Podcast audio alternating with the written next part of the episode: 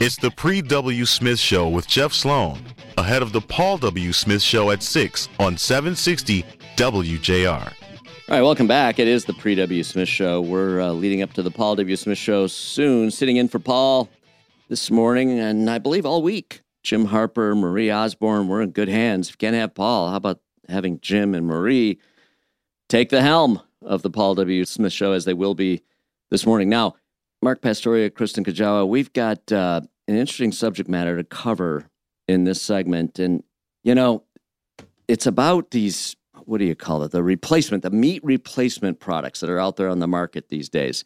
You know, whether it's the Impossible Burger at Burger King or, you know, Beyond Meat that you can find in the grocery stores, your chicken nuggets now, or what, what this plant-based product that is synthesized, created in the in the labs and in the production process and then shipped out as replacement for meat. Now, for me, I love the idea of this product and I want to embrace it. I really do.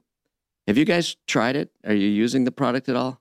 We're big fans at our house. Really? Yes. Kristen Even K. my kids. Yeah, your kids like it. Love it. Oh my God, it's so good to hear. Mark, you tried it? I haven't Mark, tried it yet. You're a you're a purist. You got it. I'm a purist.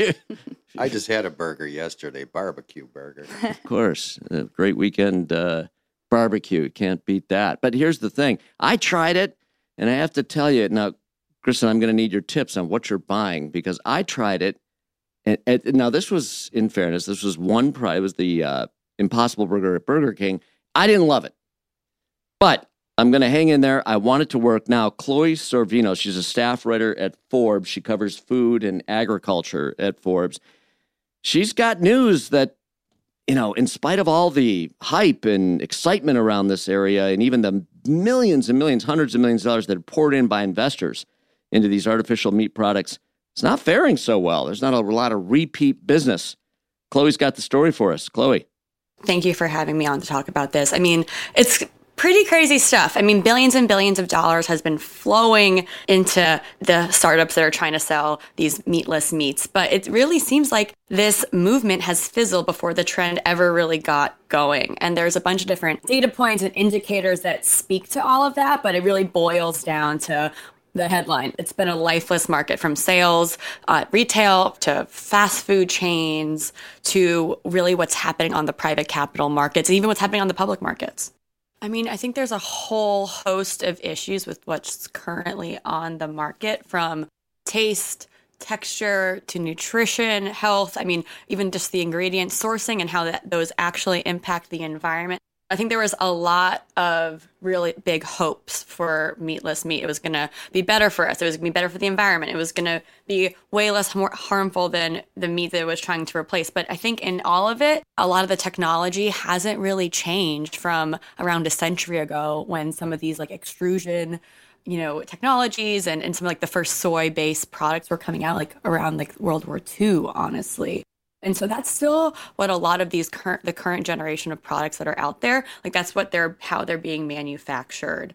And I think it really shows, you know, seventy-nine million U S households are purchasing meatless meat, but that's only one percentage point change from twenty twenty. So, I mean, it's really seems like people are checking out these analogous products. They're interested in trying new foods, but they're not exactly coming back to purchase again. And the repeat purchasing is where I think the cliff really starts to fall off. Yeah, you know, I personally want to embrace it, not the least of all for reasons relating to, I can't stand the idea of wasting meat product, you know, literally having animals live worthless lives and end up in the trash bin. I, I just can't stand the thought of that. So I, you know, I'm trying to eat less meat, both for health reasons as well.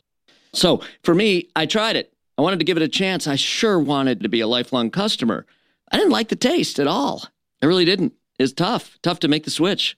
It can be a little dry. It can also like miss on color. I think the texture is really not there yet.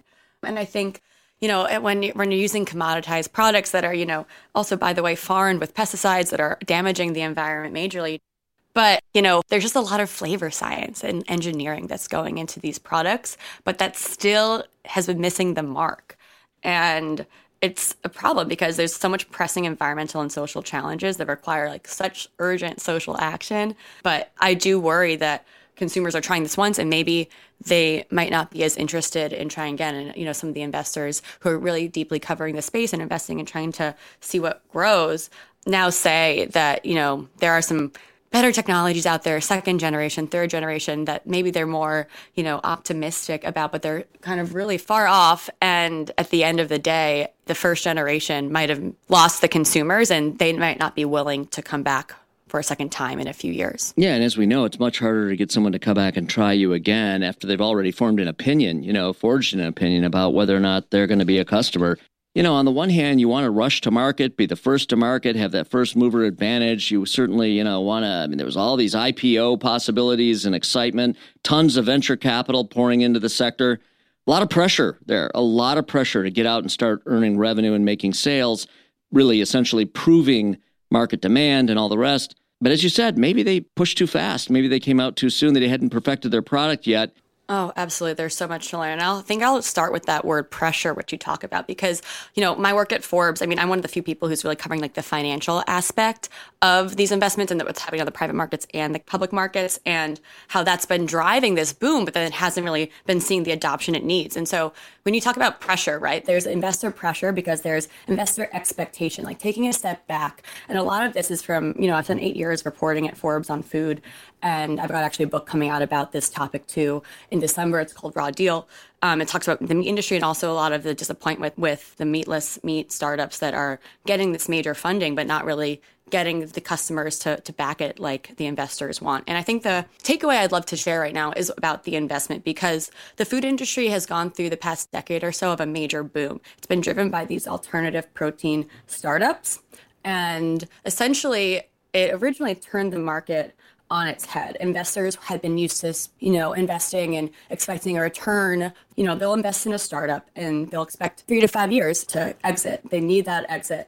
Some of these startups were, you know, asking for one hundred million dollars pre-revenue, which is wild to me, major valuations. And so this was a crazy run-up. You know, there was so many of these just sole tech investors, not just food investors anymore, tech investors flooding into the market, getting those first funds that they were getting back, seeing this now new frontier. They were saying that it's like, no, the last frontier. I feel like it's, I got so many people telling me they feel like it's the first days of the internet, you know? And so they were pouring all of this money into food tech, particularly these meatless meat startups. And then the expectations weren't hitting the mark, but they still are now having these huge tech funds, which expect tech returns, not just like, you know, grocery food returns, which are completely different. And so now what you're seeing in the market is that all these investors that have flooded in are taking back their capital, clawing back. Some of it's being revalued on their balance sheet. Some of it's being written off. There's like a dearth of deals happening right now.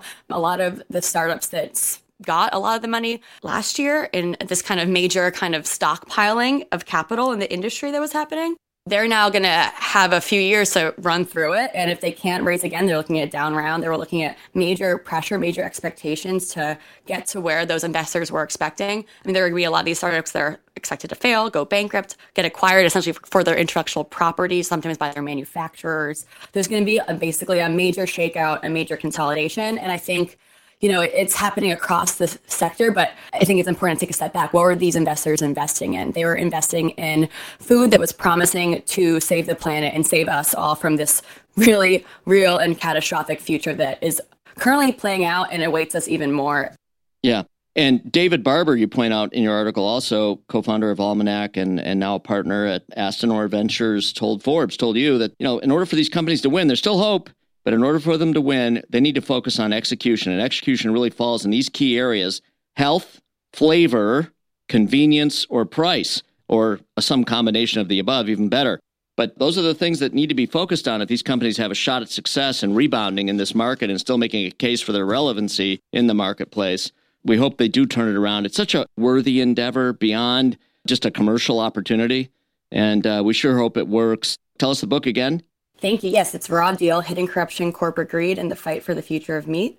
And it spans from the consolidation of power in the meatpacking industry all the way into how investors have been trying to profit off the future with meatless meat startups. All right, Chloe, Chloe Sorvino, thank you so much. Staff writer for Forbes just published an article on this important subject matter. We're cheering for this category. We're cheering for those companies trying to make a run at this. It just makes so much sense. We hope it ultimately proves to work in the marketplace. All right, we're going to run to a quick break right now. Back with more in a minute right here on the Pre W. Smith Show.